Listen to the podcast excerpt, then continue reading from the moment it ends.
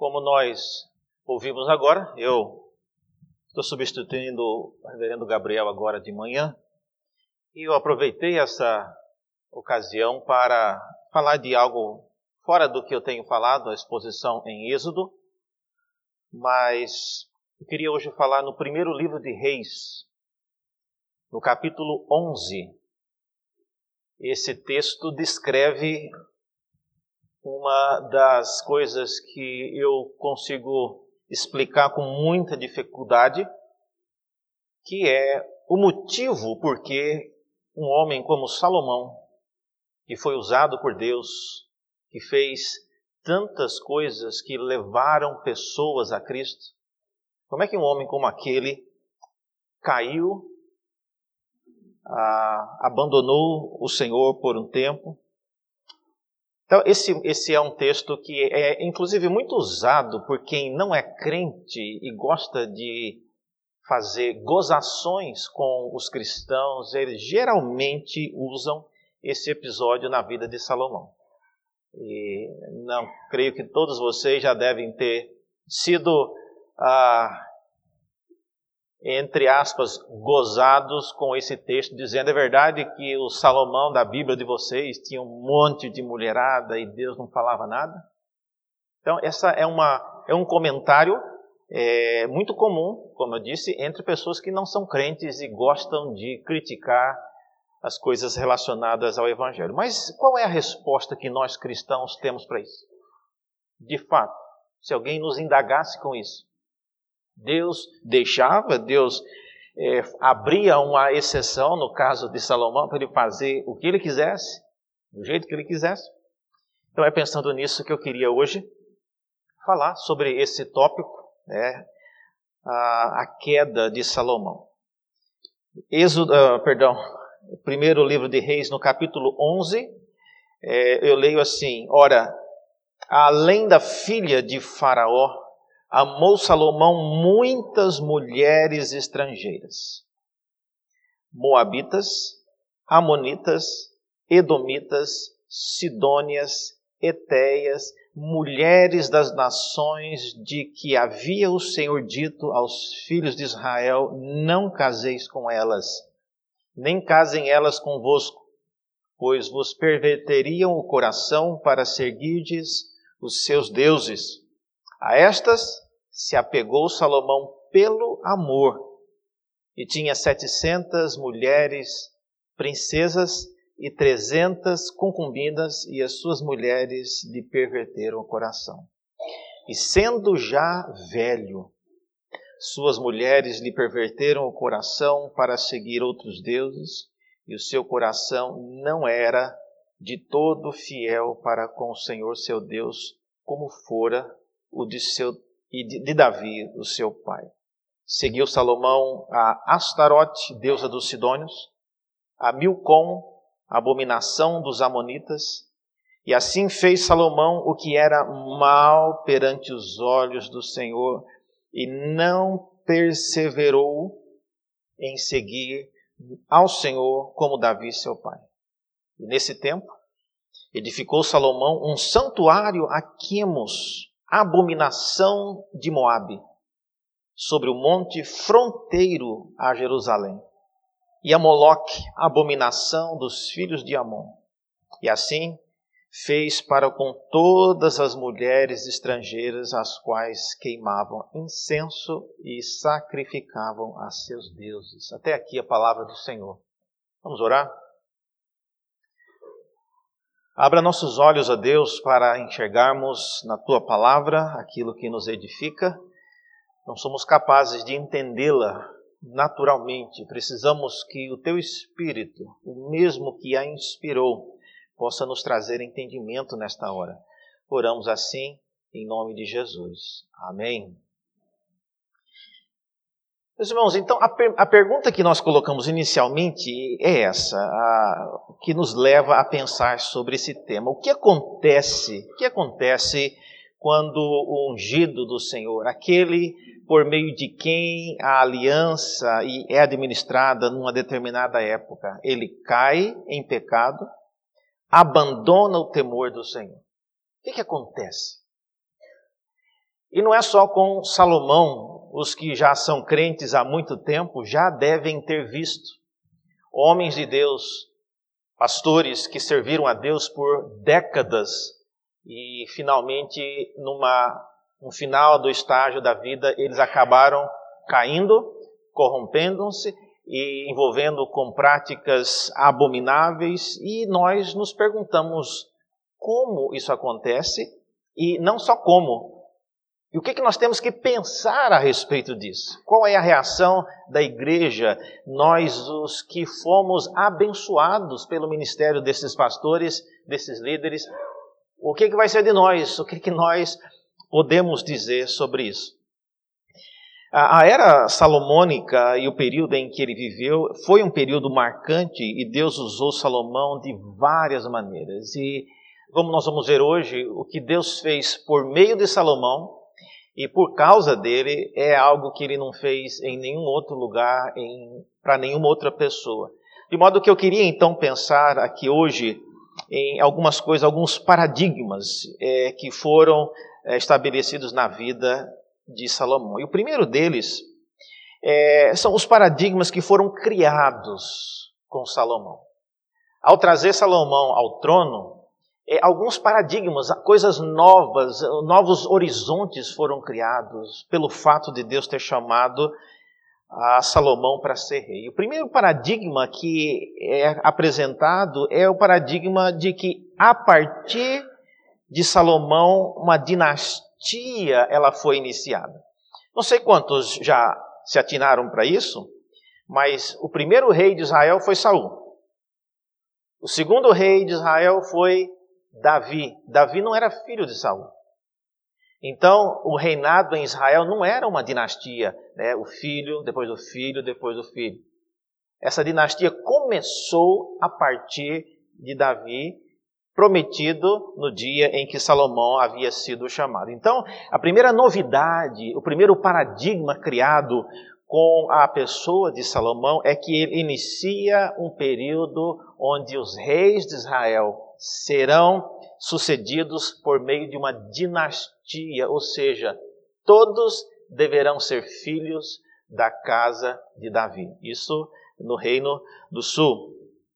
Então, só por isso você já percebe que na pessoa de Salomão, ou a partir de Salomão, Deus iniciou uma nova era, uma nova maneira de escolher os seus ungidos. Imagina se ele tivesse que fazer como ele fez no caso da escolha de Davi, ter que mandar Samuel na casa de Jessé e colocar em fila todos os filhos para ver qual era o mais indicado, seria uma missão bastante complicada. Então, a partir de Salomão, Deus inicia uma nova dinastia. E há um texto que eu queria que você abrisse agora, que é esse de segundo, o segundo livro de Samuel, no capítulo 7, e nesse texto há uma, uma informação importante que todos nós deveríamos guardar uh, na mente. Segundo o livro de Samuel, no capítulo 7, esse texto descreve, uh, entre outras coisas, o momento quando Deus promete para Davi que Salomão seria o seu filho. E não sei quantos se lembram desse texto, mas esse texto é o famoso momento quando Davi tem a ideia de construir o templo. E ele chega diante de Natã, o profeta, e conta-lhe o que ele estava querendo fazer. E Natã fala: maravilha, que ideia maravilhosa, né? E a ideia era a seguinte: Davi olhou para o santuário ah, e estava muito bonito. Ah, perdão, olhou para a casa dele, uma casa maravilhosa que ele tinha construída, e ele olhou para o lado, para o santuário, estava lá o tabernáculo. Naquela ocasião tinha 480 anos o tabernáculo era feito de pele de animais. Imagina a condição que estava esse tabernáculo. E ele então disse: Eu vou construir uma casa para o Senhor. Que seja tão bonita como a minha. Ele teve toda a ideia, os irmãos conhecem o texto, se não podem ler depois. E o fato é que depois da ideia, o profeta ter concordado, Deus aparece para o profeta e diz: Não, eu, eu não gostei da ideia. Volta lá e fala para Davi. E aí vem a parte que nós vamos ler a partir do versículo 12. E aí ele diz: Quando teus dias se cumprirem e descansares com teus pais, então farei levantar depois de ti o teu descendente que procederá de ti e estabelecerei o seu reino. Este edificará uma casa ao meu nome, e eu o estabelecerei para sempre o trono do seu reino. Eu lhe serei por pai, e ele me será por filho, e se vier a transgredir, castigá-lo-ei com varas de homens e com açoites de filho de homens. Mas a minha misericórdia não se apartará dele, como a retirei de Saul, a quem tirei de diante de ti. Então, esse é o, o, o pacto que Deus faz com Davi, prometendo que Salomão seria o sucessor. Então, nesse pacto, há várias coisas que são mencionadas. Primeiro, é que Deus faria levantar uma descendência depois de Davi. Então, é prometido aí que haveria sempre um descendente no trono de Davi. Segundo, vocês viram aí, é dito que Deus faria que o seu trono durasse para sempre. É, obviamente, isso não é uma referência somente ao trono de Davi, porque hoje não tem mais o trono de Davi. Aliás, não tinha o trono de Davi nem depois que eles voltaram do cativeiro. Quando Israel voltou do cativeiro babilônico, Israel era vassalo da Pérsia. Então, o trono de Davi encerrou ah, depois da queda de Jerusalém. Mas então, qual é o trono a respeito do qual o texto está falando? Obviamente, é uma referência a Cristo. Mas o mais importante ainda, no versículo 13, é dito a respeito de Salomão que se ele viesse a transgredir, Deus puniria com vara, ou seja, é uma referência a uma punição calculada, esperada. E também é dito no versículo 14 que Deus não afastaria a misericórdia dele. Então, isso é novo. Deus não falou isso a respeito de Saul. E olha que, vamos pensar nisso, irmão. Saul, apesar de tudo que fez, ele não fez coisas tão graves como essas que Salomão vai fazer. Por que, que a misericórdia de Deus também não ficou com Saul? Por que, que Deus não prometeu manter a sua misericórdia e não afastá-la de Saul? Então, veja, o que está acontecendo a partir de Salomão é algo novo. Não é por causa de Salomão, mas é por causa do pacto que Deus está fazendo com Davi, que a partir de Salomão em diante, a misericórdia de Deus vai manter no trono aquele que apontará para o Messias que virá mais adiante. Então é novo, isso é algo novo. É o trono de Davi, a dinastia. A segunda coisa que é nova ainda né, desses paradigmas que foram criados é a propagação do nome do Senhor entre as nações. Eu não vou ler esse texto, mas está aí, depois vocês podem ler. É um texto conhecido, é o texto que conta a história daquela mulher chamada a Rainha de Sabá. Ela ouviu falar da sabedoria de Salomão e das coisas que ele fazia, e isso é algo novo. Você não ouvirá em nenhum outro lugar no Antigo Testamento que um salmo de Davi foi lido por uma rainha lá em Sabá ou no Egito ou qualquer lugar que seja. Você não vai ouvir em nenhum outro lugar na Bíblia que uma pessoa lá na Etiópia ou em qualquer outro reino ouviu do livro de Gênesis ou é, de uma profecia de Isaías, nada é dito a respeito disso. Mas a respeito da obra e do ministério e da sabedoria de Salomão, aí sim aparece. Então isso é novo. Isso é algo inédito na história da redenção. Pela primeira vez, aquilo que Deus fazia em Israel, por causa de Israel, agora chega ao conhecimento de povos distantes. E eu já falei sobre isso aqui na igreja, que a Sabá era um reino mais ou menos 1.600 quilômetros longe de Jerusalém. E nos dias antigos, esse tipo de viagem era um feito, né? viajar para ir ouvir um sermão, tá certo? De modo que esses paradigmas são dois, eu mencionei aqui, mas são suficientes para mostrar que Deus está iniciando uma nova era com Salomão.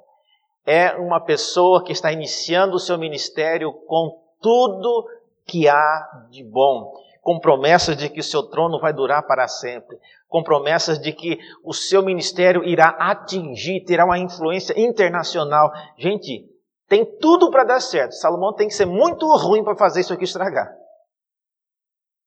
Então veja, ele está iniciando uma nova era. Esses paradigmas eh, foram criados com ele. Há também alguns paradigmas que foram concretizados com ele. Ou seja, eram paradigmas que haviam sido anunciados anteriormente e que agora eles vão se cumprir na vida de Salomão. Eles vão se concretizar na vida dele. E é interessante você observar a maneira como essas coisas são apresentadas. A primeira delas é, tem a ver com a expansão cultural do reino de Deus. Eu não sei quanto se lembra, mas esses textos que estão aparecendo aí, é, o primeiro deles mostra, é a famosa citação, quando se diz que Salomão era muito sábio e que vinha pessoas de todo o mundo para ouvir da sua sabedoria, não só a rainha de Sabá. É, 1 Reis 4, 29 vai mostrar para você que a rainha de Sabá foi um exemplo de vários. Então não foi um caso isolado, mas era algo regular e isso mostra então que a expansão cultural do reino de Deus nos dias de Salomão alcançou o, o ápice. E essa expansão, como o texto de Deuteronômio 4 nos fala, é, depois vocês podem ler, Deuteronômio 4 diz que se o povo de Israel obedecesse e guardasse os mandamentos, isso culminaria em que a obediência deles seria vista como sabedoria pelos povos, observando ah, o que eles estavam fazendo. E em Salomão, ou nos dias de Salomão, por meio dele, isso veio a ser conhecido. E isso é importante, irmãos, porque pense nisso. A igreja de Santo Amaro está aqui há 60 anos. Você tem certeza que as pessoas que estão dois números para frente ali, dois números não é o estacionamento ainda, mas enfim, eles sabem o que, é que a gente faz aqui dentro? E, não é só, ah, eles prestam culto. Não, isso aí é na igreja católica, todo, toda igreja faz isso. Mas eles sabem que a gente segue a Bíblia, que a gente ah, molda o nosso culto conforme a confissão de fé do Westminster. Eles sabem o que é Westminster. Eles sabem que o modo como nós recolhemos oferta, eles sabem ah, sobre a ceia. 60 anos que nós estamos aqui. Então, veja, o que Deus está fazendo com Salomão é algo novo. Ele está fazendo com que aquilo que acontece dentro de Israel começa a ser conhecido entre as nações. Olha, nós não precisamos ser Salomões para fazer isso, mas é responsabilidade nossa comentar e falar. Por que, que você não pode falar segunda-feira? Olha, domingo agora na minha igreja teve uma santa ceia. Fala só assim. É, precisa Santa Ceia?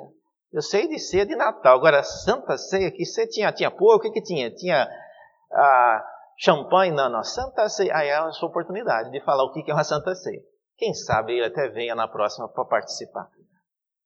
Ah, para saber que não pode, né? Mas enfim, é, é importante, irmãos, nós tornarmos e divulgarmos aquilo que acontece no nosso meio.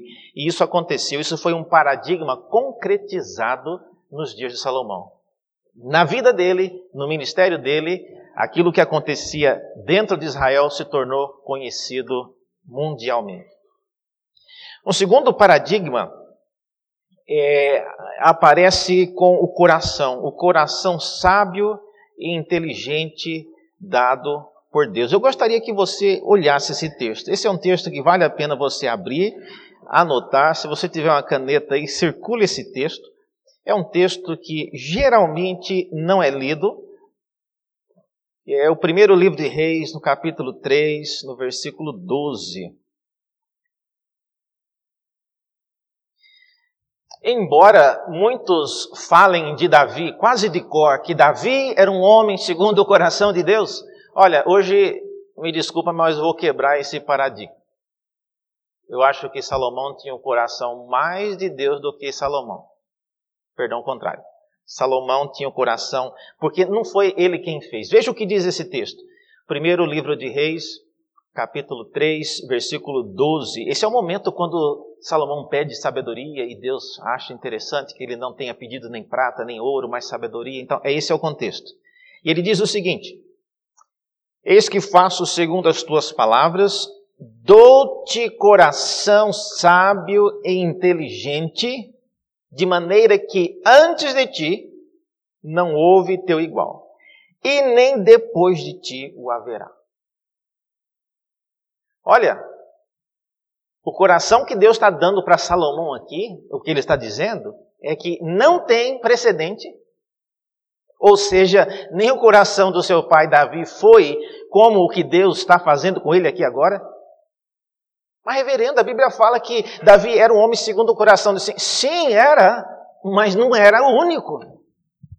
Deus está dizendo aqui que ele vai dar um coração para Salomão que não tem igual. Ele nunca deu para ninguém antes e nunca vai dar para ninguém depois. Ah, mas então como que ele caiu? Mas é isso que nós estamos estudando aqui hoje. É isso que a gente quer saber. Como é que um homem com um coração desse ainda caiu? Mas o fato é que Deus deu esse coração não é algo que Salomão é, lutou para conseguir, foi um presente de Deus. Um coração sem igual. Antes dele não haverá e nem depois também não haverá. Então, esse foi um paradigma que foi concretizado também nos dias de Salomão. Vocês se lembram que em Deuteronômio é dito às vezes, né, que amarás o Senhor teu Deus de toda a tua alma, de todo o teu entendimento e de todo o teu coração? Pois então, Salomão, pela graça de Deus, como presente de Deus, ele teve um coração que era capaz de fazer isso. Amar a Deus de todo o coração. E não é porque o coração dele era melhor que o seu, não. É porque ele recebeu de Deus um coração especial. Terceiro paradigma que foi concretizado na vida de Salomão é a edificação da casa do Senhor. Olha, nem Davi teve esse privilégio. Olha que ele quis, ele planejou. Mas Deus disse que não, você não vai construir a minha casa. Há razões porque Davi não pôde construir a casa do Senhor, tem a ver com as guerras que ele fez, algumas delas ele acabou passando dos limites é, os seus capitães acabaram matando mais gente do que devia. Inclusive, entre um dos povos, os Edomitas, Davi, lutando com aquela região, ele matou tanta gente, e diz a, a Bíblia, no capítulo 11 que nós estávamos lendo, que ele colocava os presos de guerra no chão, ele tinha uma vara, não sei que tamanho era essa vara, mas ele media duas vezes, né, todo mundo deitado, ele media duas vezes com a vara, mandava matar. Media mais uma terceira vez, mandava soltar. Isso era o critério dele para liberar prisioneiros de guerra. E a Bíblia diz que quando ele foi embora, o capitão dele ficou lá e aquela terceira parte que ele mandou soltar, o capitão ainda mandou matar. Chegou ao ponto que entre os edomitas não tinha mais nenhum homem. Eles tiveram que pedir homens de outras cidades para que não terminasse a civilização dos edomitas. Então, uh, os edomitas eles foram praticamente ao sexo masculino dizimado por causa do que Davi fez. Então Deus viu isso e uma das razões que Deus apresentou é que as mãos de Davi estavam sujas de sangue nesse sentido. Então Davi não teve esse privilégio, mas Salomão teve. Foi a pessoa que teve o privilégio de edificar a casa de Deus. Olha que privilégio, irmãos.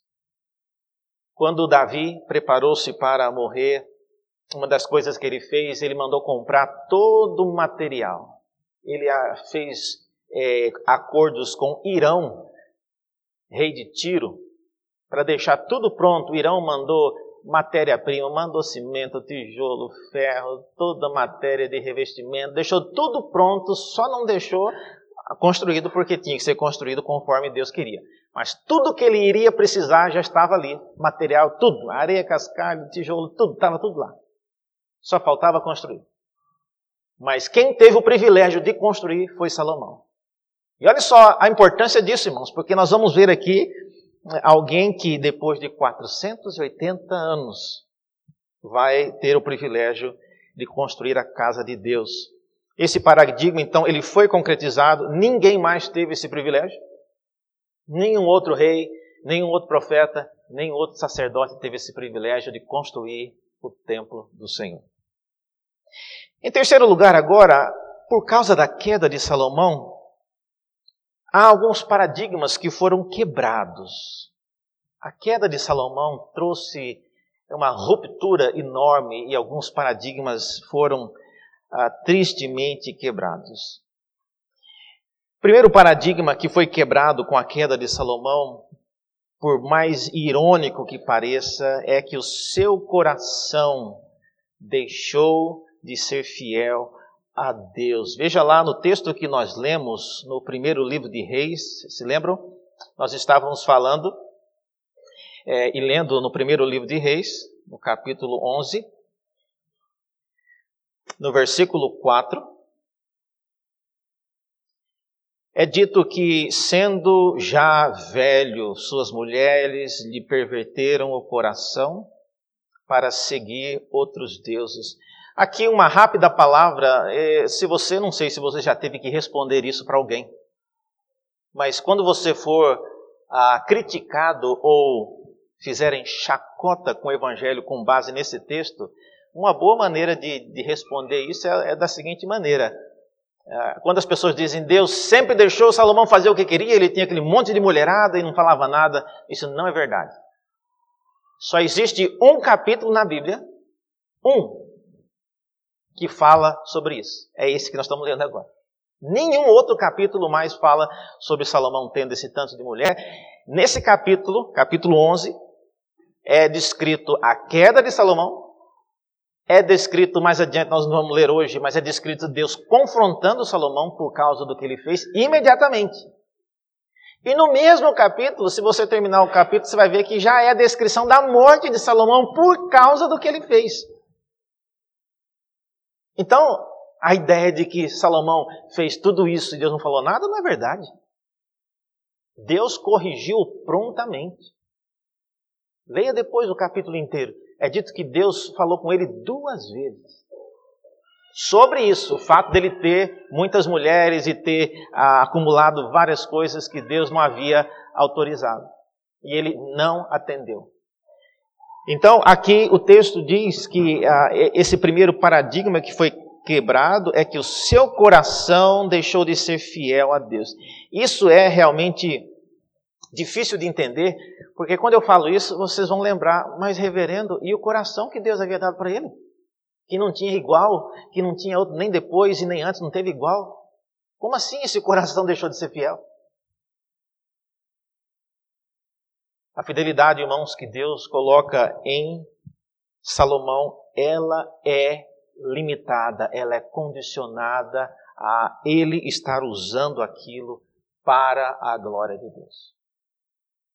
Ninguém, ninguém, seja Salomão, seja qualquer homem ou mulher de Deus que já existiu na face da terra, tem as virtudes que Deus usa para edificar o povo de Deus independente do que eles fazem e são. Não. Deus corrige, Deus ceifa a vida e o ministério de pessoas que fazem coisas escondidas, e como foi o caso de Salomão. Mas, de qualquer forma, é triste você imaginar um homem que teve um coração daquele, que Deus não tinha dado para ninguém. E ele jogou fora essa oportunidade. Deixou seu coração ser guiado pelas paixões mundanas.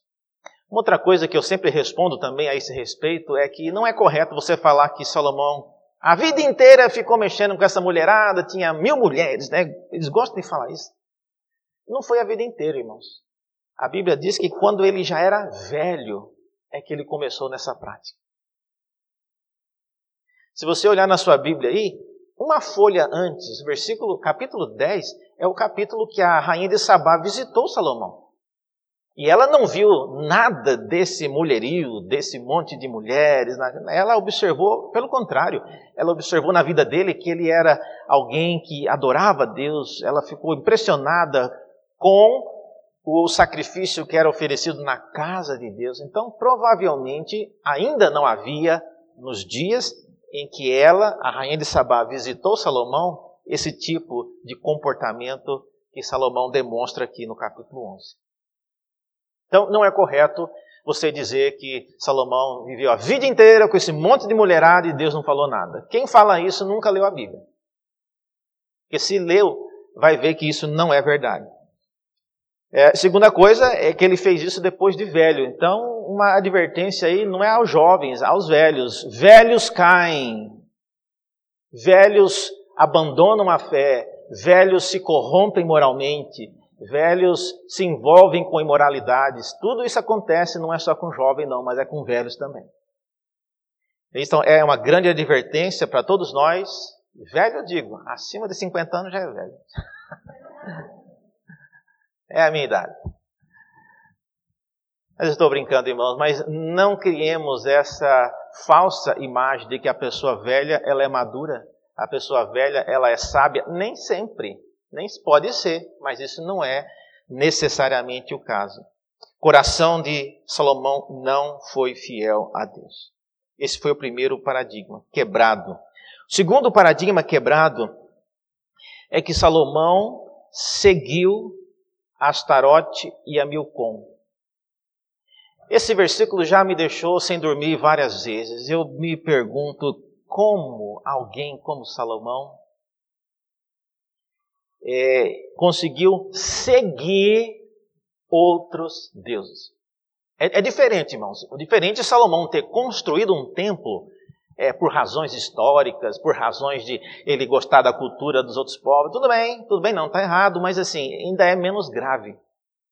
Mas Salomão, ele pessoalmente, seguir essas divindades, isso já é um passo muito, mas é muito mais avançado no pecado que ele está cometendo. E diz o texto que ele seguiu, não foi só uma, não, foram duas. Astarote e Milcom. Então, como é que alguém cujo coração dado por Deus foi um coração que não tinha ninguém antes dele e não haveria ninguém depois, esse coração conseguiu não só abandonar o Senhor, mas também é, buscar adorar outros deuses. Salomão podia se tornar um desigrejado, mas não envolver com outras divindades, ficou pior ainda. Então, isso é grave. Em terceiro e último lugar, o terceiro paradigma que ele quebrou, isso me realmente me tira o sono, me parte o coração, que Salomão edificou um santuário a Quemos e a Moloque, diz o versículo 7. Alguém que teve o privilégio que ninguém mais teve depois dele de construir a casa de Deus. Nem Davi, o seu pai, nem Davi, o seu pai, teve o privilégio de construir a casa de Deus e Salomão teve esse privilégio. Mas esse privilégio ele não valorizou, construindo também as mesmas mãos, também construindo o santuário para essas divindades. E diz o texto, olha só, no versículo 7, que ele construiu é, esse santuário a Quemos e a, a abominação de Moabe num local que era em frente, fronteiro a Jerusalém. Se pudesse ser mil quilômetros longe de Jerusalém, não, mas na frente, ou seja, aqui está o templo de Jerusalém. Quem olhava do outro lado da rua estava o templo dessas divindades. É algo, irmãos, que quem está vendo isso é, está se perguntando: meu Deus, onde está o coração desse homem? Olha, irmãos, sempre que eu falo sobre isso em sala de aula, as pessoas perguntam: reverendo, agora o senhor me deixou com a pulga atrás da orelha. Eu sempre achei que Salomão ele tinha sido salvo, no final da vida dele, ele arrependeu-se disso tudo, e aí ele virou um novo homem. Olha, depois você leia o capítulo inteiro, mas esse capítulo termina falando, né, o capítulo 11 de 1 Reis, veja lá no versículo 41. Eu gostaria que tivesse um final diferente, mas no final do capítulo 11 de 1 Reis, fala: quanto aos mais atos de Salomão, a tudo quanto fez, e a sua sabedoria, porventura não estão escritos no livro da história. Os reis de Israel tinham a sua biografia escrita no livro da história dos reis de Israel. No caso de Salomão, tem um livro dedicado a ele só. O livro da história do rei Salomão. Olha só. Como a gente não tem mais esse livro, não tem como saber o que aconteceu. Mas a Bíblia não fala que Salomão, no final da vida dele, ele tenha se arrependido. Termina dizendo que ele descansou com seus pais, foi sepultado na cidade de Davi e Roboão, seu filho, reinou em seu lugar. Encerrou aqui, morreu, não tem mais como fazer mais nada. Pergunta: Salomão se arrependeu, reverendo? Não sei. Ele foi para o céu, reverendo? Também não sei. Eu não sei nem se você vai para o céu. Ninguém sabe, irmãos, dessas coisas. Terceira pergunta, reverendo, Deus pode salvar Salomão? Pode, isso ele pode. Então, salvação não é uma coisa que depende. Isso é importante a gente se lembrar. Ninguém é salvo ou enviado para o inferno por causa de uma coisa que você faz no último dia da sua vida ou no primeiro. Você se lembra do ladrão lá na cruz?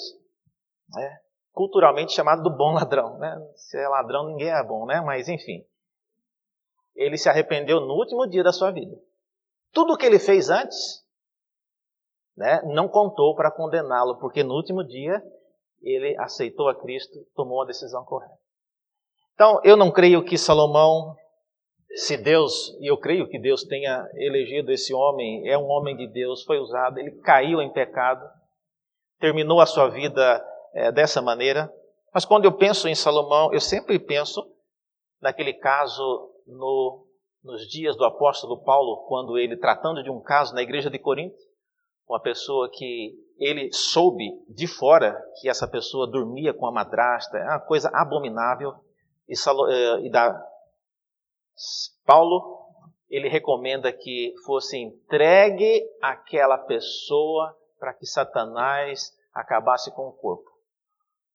Para que no dia do juízo pudesse salvar a alma. Como que, dá, como que Paulo espera que isso aconteça? Eu não sei, mas ele sabia de coisas que eu não sei também. Mas a minha resposta é: se Deus quis salvar Salomão, ele arranjou um jeito para isso. E não cabe a nós ficar perguntando o que é que é, aconteceu com Salomão. Eu queria deixar com vocês três conclusões para nós pensarmos sobre isso. Primeira, a aliança Davi, com a aliança de Deus, ela não foi anulada, irmãos, com Salomão. A queda de Salomão não jogou para a terra tudo o que Deus fez e o pacto com o seu povo. E a razão disso é muito simples. A aliança, ela depende, em última instância, da obediência de Cristo, não é da obediência de Salomão. Salomão é um tipo. Salomão é um modelo. Muitos homens, muitas mulheres de Deus vão cair em pecado, mas a igreja continua. O reino de Deus é maior do que qualquer líder, do que qualquer homem que serve a Deus, qualquer mulher que serve a Deus. Segunda conclusão, o reino de Deus e o seu pacto é maior do que Salomão, como Jesus disse isso, uma vez conversando com alguns fariseus e escribas em Mateus 12, 40. Jesus, e essas pessoas pediam a Jesus um sinal e Jesus, olha, eu não vou dar sinal para vocês, que eu estou aqui diante de vocês, falando com vocês, vocês não acreditam. E aí ele menciona isso.